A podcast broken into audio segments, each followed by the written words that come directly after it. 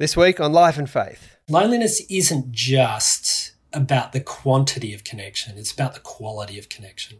So you can be lonely in a crowd, yeah, you can be lonely at a party. So there's lots of people around. But really, if you want to overcome loneliness, you have to be properly understood. You couldn't have paid me a million dollars a year to do something different. Why does consciousness exist in the first place? Forgiveness and reconciliation takes strength. It was a bit of a culture shock when I hit Sydney. We hope the truth will out.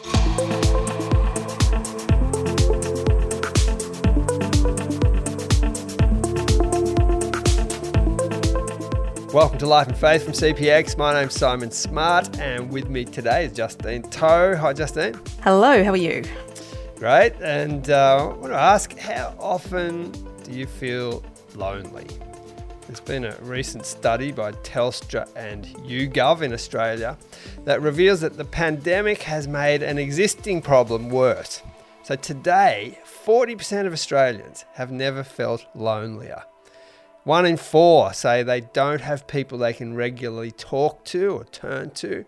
Three in ten say they never or rarely feel close to people. I found this all very confronting. Now, more than a third of those surveyed said they rarely feel like they're part of a group of friends.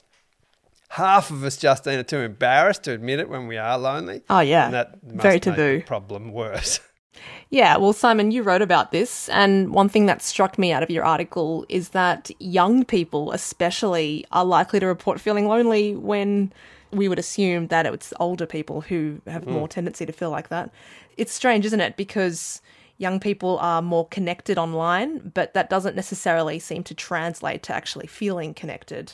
And Simon, in your article, you talked about how this loneliness rise may actually reflect a deeper current within our world, perhaps one that is very interested in individual freedom and choice, and maybe that is contributing to our loneliness as well.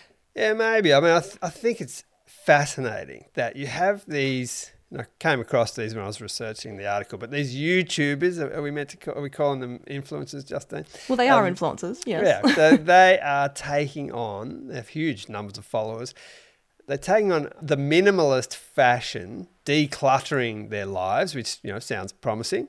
Something good in that, but they're applying that to relationships as well. So they're cutting their friends down to the bare minimum, so that relationships don't get in the way, as they describe it, of their fulfillment. I don't want it to sound as if decluttering or separating yourself from certain people in your life is going to be easy. It is not easy. It is the furthest thing from easy as it can be. But the benefits that you will receive from separating yourself from these people who you don't know or don't interact with, or the people who don't add value to your life, is extraordinary. You're going to have a newfound focus. You're going to feel free. You're going to feel less distracted. This year I've stopped drinking alcohol, quit doing late nights, but I've also quit relationships and dating and seeing girls too. It's just a massive waste of time, waste of energy, and that time and energy could be channeled into other areas of my life.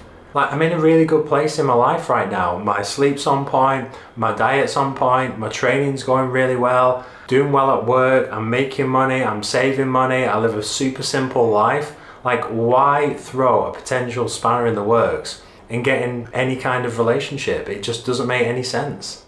That was Ronald Banks, followed by James Sweetland. Now, Simon, a lot of these relationship minimalists are looking to optimize various aspects of their life. I, I love that word and I hate it, optimize. Um, but it strikes me that this guy, James, he does have a point that he has a finite amount of energy and he wants to spend it well. And this is the reason why he's not in a relationship right now. Wh- What's wrong with that in some ways? Yeah, there's something there for sure. Now, at one level, I think there's real wisdom in that. You can overcommit to things and end up being not very present in any part of your life. And plenty of us have been guilty of that. The thing that niggles me, though, from all these relationship minimalists is how self focused it is. It really is about their individual wants and needs, and it doesn't seem to have anything to say about what they might be able to offer other people in their lives. And I can't help but wonder if at the base of that kind of attitude might be the cause of some of our ills. Have a listen to Kelly Stamps. She's a 25 year old YouTuber with 660,000 subscribers. I have my reasons for loving solitude, and it's not so that I can just come here to the Boston Common and chase squirrels around. Um, it runs much deeper than that. It's that I just don't like drama. I don't like giving out free, extensive therapy, hearing about a friend's problematic boyfriend and relationship, yet that person just keeps going back to that person. Uh, I don't like the fact that most adult friendships are actually just agreements to be each other's sounding board. Just being is exhausting, and it's a lot more fun just on my own. Now, Simon, I think on paper, it does sound really callous to cut people out of your life if they are draining or burdensome. But I have to say, listening to Kelly, does she have a point? Sometimes relationships are really tiring, right? I mean, I we all can identify. Maybe this is part of why it's a little bit strange and bothering because I can see the point she's making. Sure, absolutely, and, and um, there's some truth in what she's saying. But I just think that if the only relationships you have are draining, well, sure, that can be suffocating. But I want to keep coming back to what about when you are the one feeling down or needing support or wanting to be listened to or requiring a lift?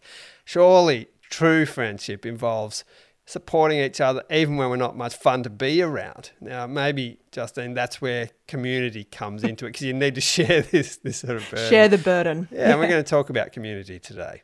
Well, then, if we're going to talk about a loneliness epidemic, which is a very modern phenomenon, we need some help, right? We're going to get someone in to help us with this. Yes, we are. So, Dr. Jonathan Andrews is a clinical psychologist. He's also the author of a book called The Reconnected Heart How Relationships Can Help Us Heal. So, I wanted to talk to him about loneliness, but also community, connectedness, and what level and quality of connectedness we need to flourish. So I started off asking him what he means when he talks about the heart. The word heart is an ancient word that's been given to us by the ancient Israelites, and it's a really robust word, and it still has a lot of currency today. Uh, uh, for my part, it means three particular domains of functioning. It means the connections that you have and the consequences that come from those connections. It means your identity, it means who you are, and it means what you put your hope in. But if we were to say it succinctly, it's the heart is the seat of your psychological functioning. Now, there's a very strong sense here in your book that we require a holistic approach to our health. that's not only physical, but psychological and spiritual, right? You're, you're really mm. trying to push this part. Yeah, I guess it's a sort of a, a broad perspective, is keeping our eyes wide open we need all of those things to be properly nourished and have a sense of wellness. We need good food and good diet. We need sleep. Uh, we need things to engage us mentally, and we definitely need relationships. I wonder about this. Um, let's touch on this to begin with, but the sense that in a place like modern, you know, Western countries like Australia, that even uh, sense of the spiritual seems to be uh, less and less uh, prominent in the way we speak. We don't have very good conversations about this. Do you find this in the people you come across? Like there's a sort of a lack of a, even a language to engage with that side of life. Do I find this? Uh, no, no, I. Um, and it is it is interesting because I um, that perspective certainly feels familiar to me in that that's what we're told. Mm. Um, but that is not, people bring it up with me. Uh, I don't bring it up necessarily with them at all. But when people come to see me, they bring this up as a topic because it's important to them. It's part of their psychological functioning. And uh, I, I engage with them on that level because it's already important to them.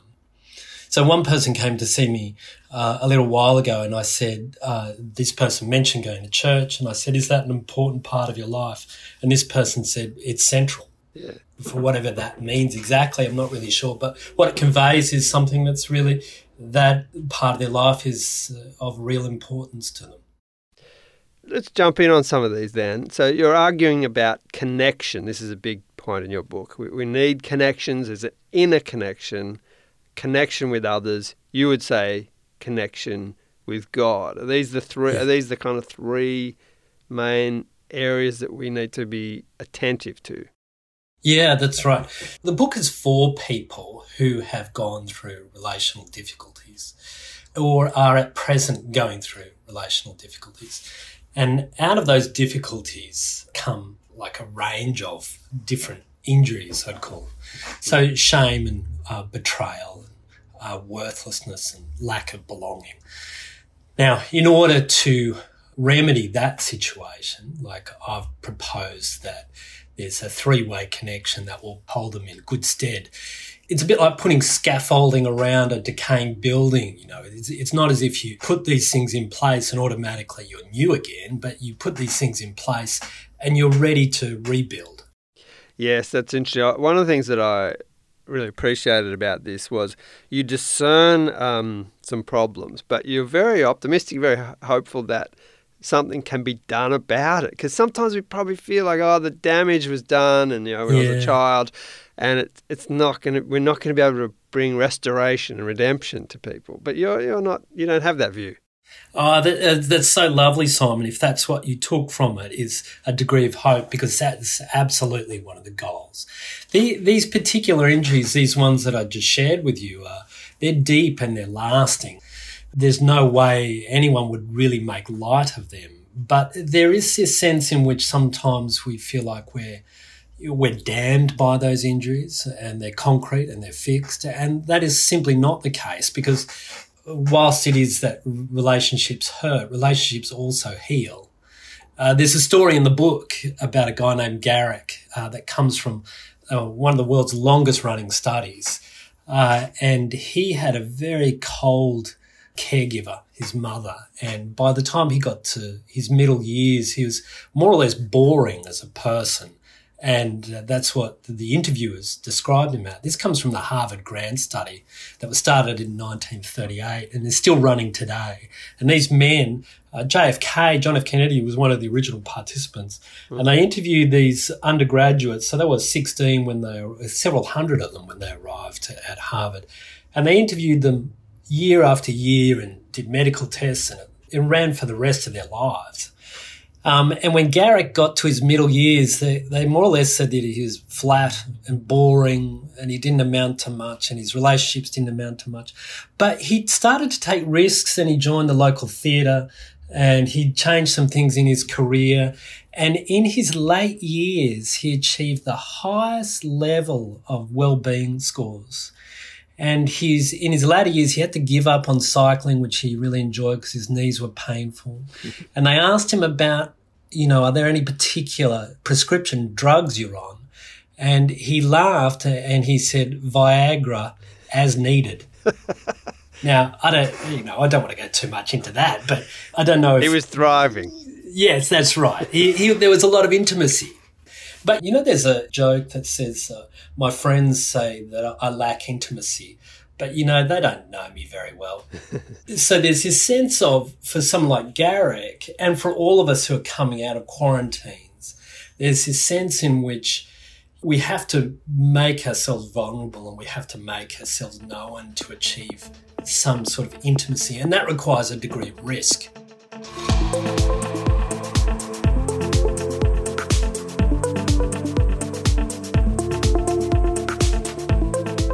This is Life and Faith, and I'm speaking with clinical psychologist Jonathan Andrews about relationships and community and loneliness. His book is The Reconnected Heart How Relationships Can Help Us Heal. And the book talks about all kinds of really surprising ways that our physical health and well being can benefit from being well connected to others. So I wanted to ask Jonathan about the many ways that happens it speaks to something very profound about human beings is you know that that is what we are made for i think is to be in relationship.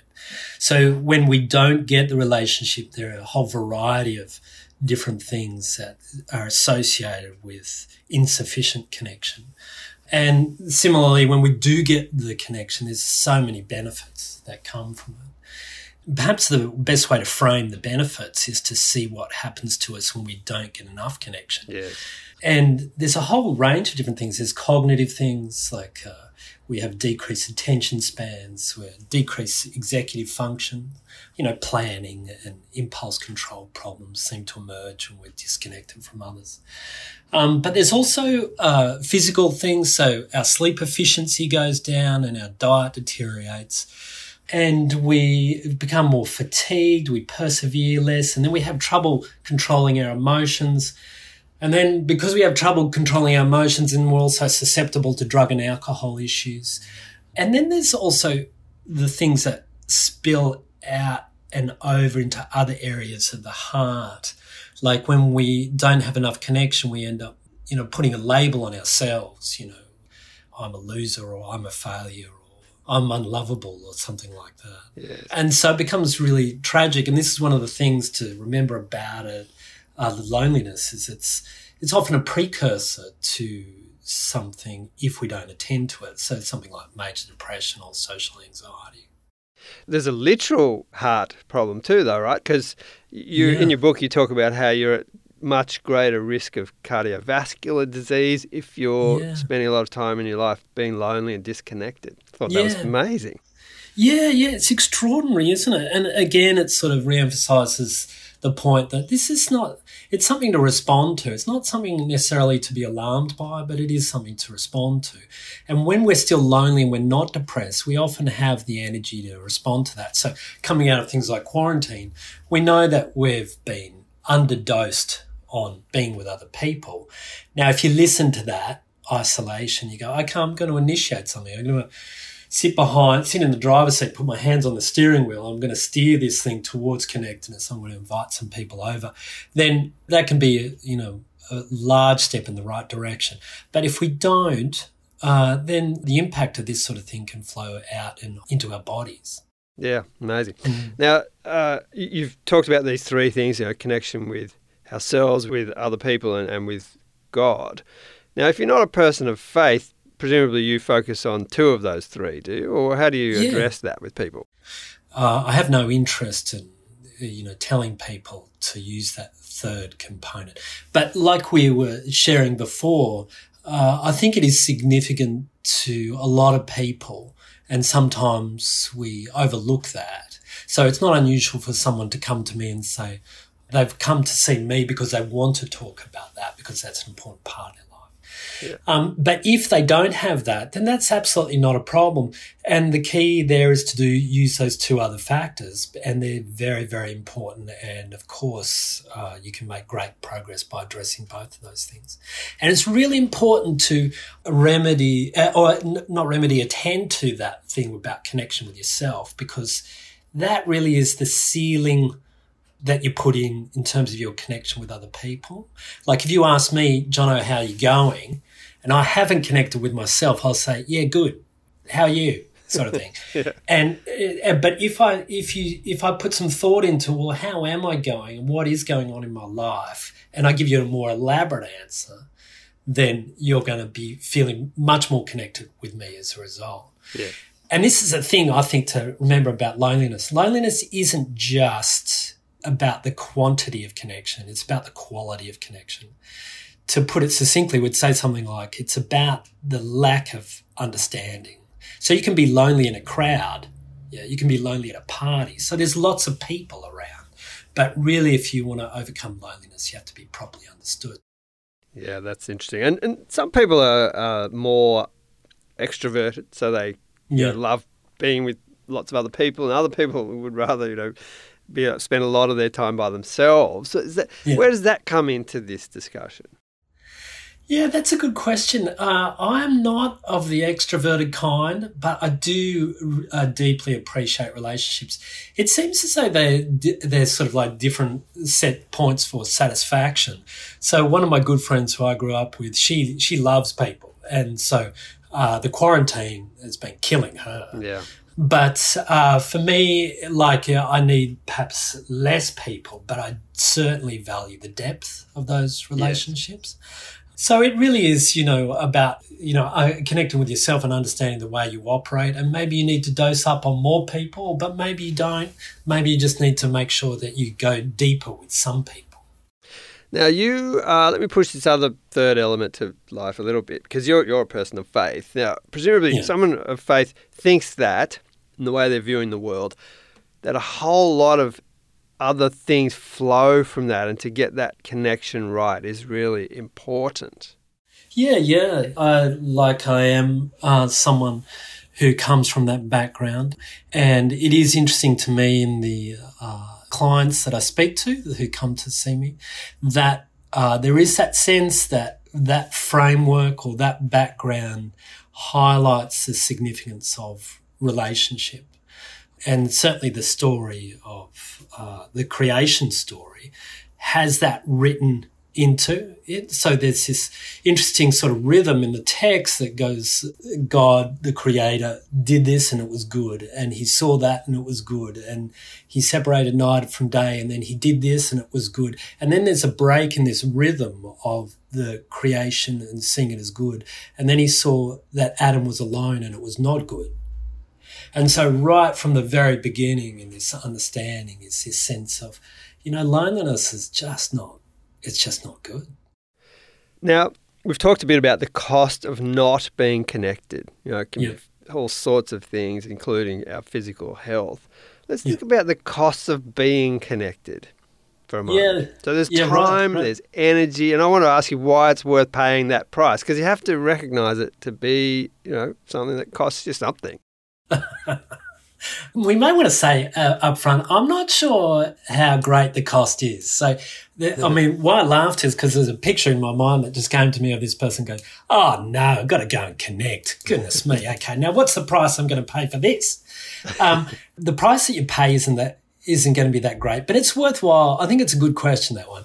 Um, yes, it is a time commitment. There is no such thing as uh, a connection without time. Where there is time, you're more likely to have connection. Where there's no time, you just can't have connection. So that's the first cost, I guess. And the second thing is it may not always be about you. Now that is a price that some people, it's a heavy price that some people pay. Mm, what do you mean by that? Uh, well, you have to have some sort of otherness. You have to have some sort of interest and motivation to hear the story of another person. You, uh, you may not, um, you may not get to talk 100% of the time. Now, you're making a strong case for building connections with others. Community is very important in that, but it's hard to just produce friends who care for you, for instance. Oh, yeah. So, how do you advise people to make connections that you say are so important? Because there's lots of lonely people out there. They might not know quite what to do with this problem.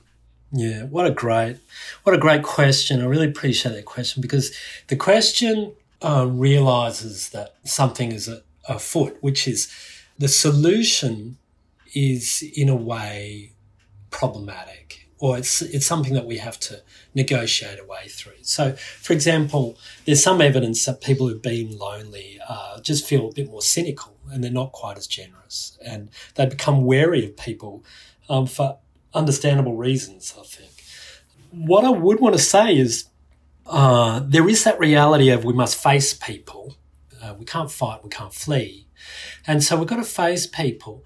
But what I would want to say is you don't know the positive impact that you can have on other people.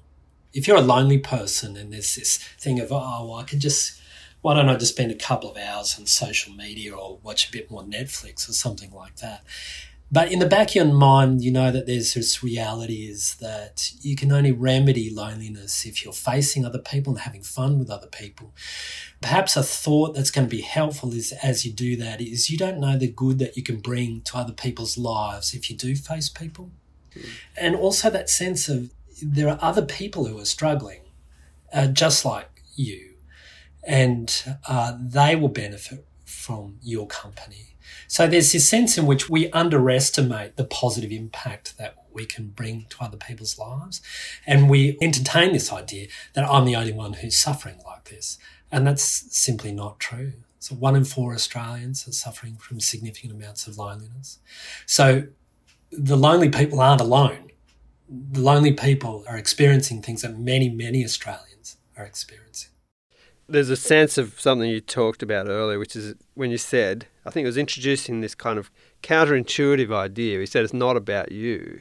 Yeah. Meaning, like you said, if you can kind of turn your attention to how you might actually help someone else, yeah. Ironically, you might find not only great satisfaction in that, but deep connectivity.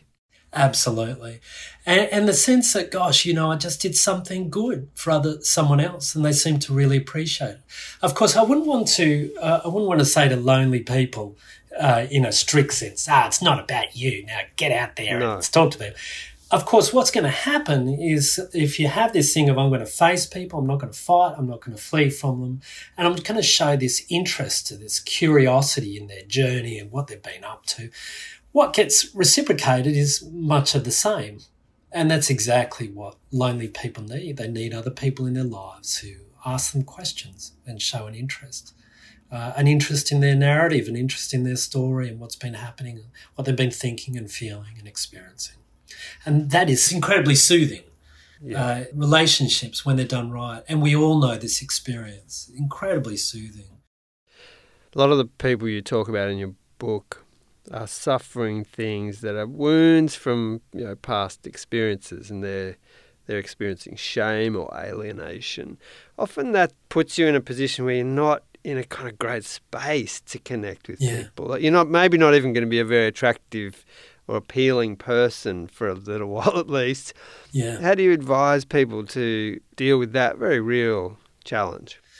Yeah, yeah. And this is part of the stumbling block that we're talking about. The solution can be kind of problematic.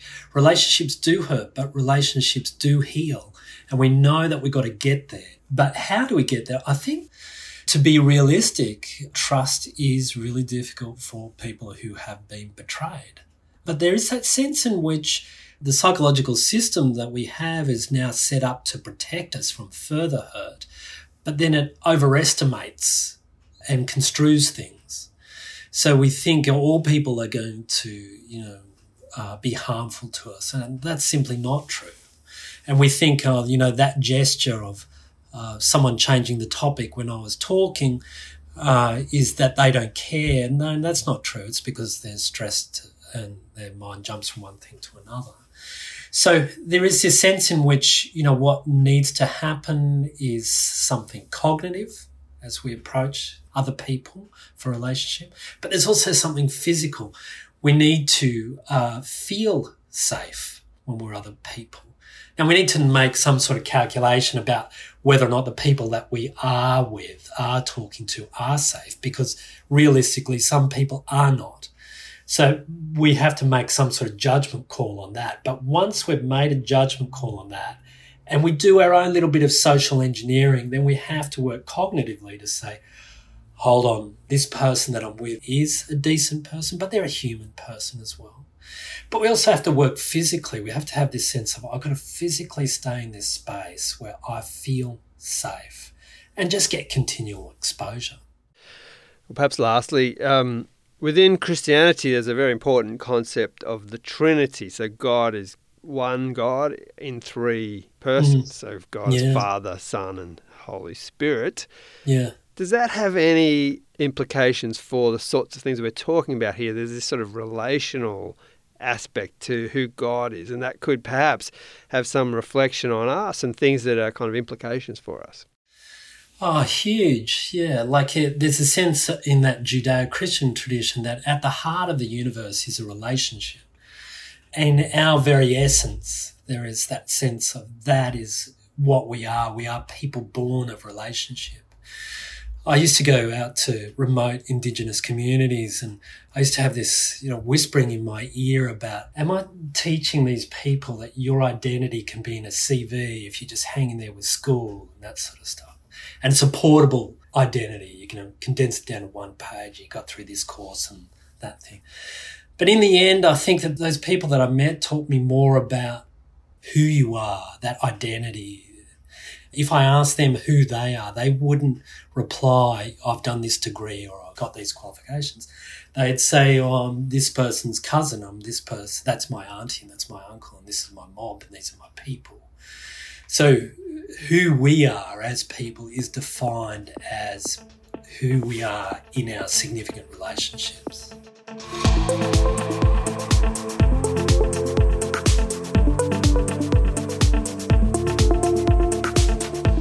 This has been Life and Faith with me, Simon Smart, and Justine Toh. Thanks today to Dr. Jonathan Andrews. His book is The Reconnected Heart How Relationships Can Help Us Heal. And thank you also to our producer, Alan Douthwaite, for all his work getting our episodes together. He must feel very lonely being the only one to have to herd the cats of life and faith. I'm talking about the hosts, like me and Natasha and Simon. uh, we're also putting together a survey about life and faith. We want to invite you to tell us if you like what we do and how we can do it better. And we really need this so we can help plan our next year. So the link will be in the show notes or look out for it on social media. We would really love to hear from you, so please do respond. Next week. I was born in Crown Street Women's Hospital, downtown Sydney, but I was left in the hospital unnamed and unwanted. My birth certificate actually doesn't have a name on it. It says child's name, unnamed, number 2508 of 1966.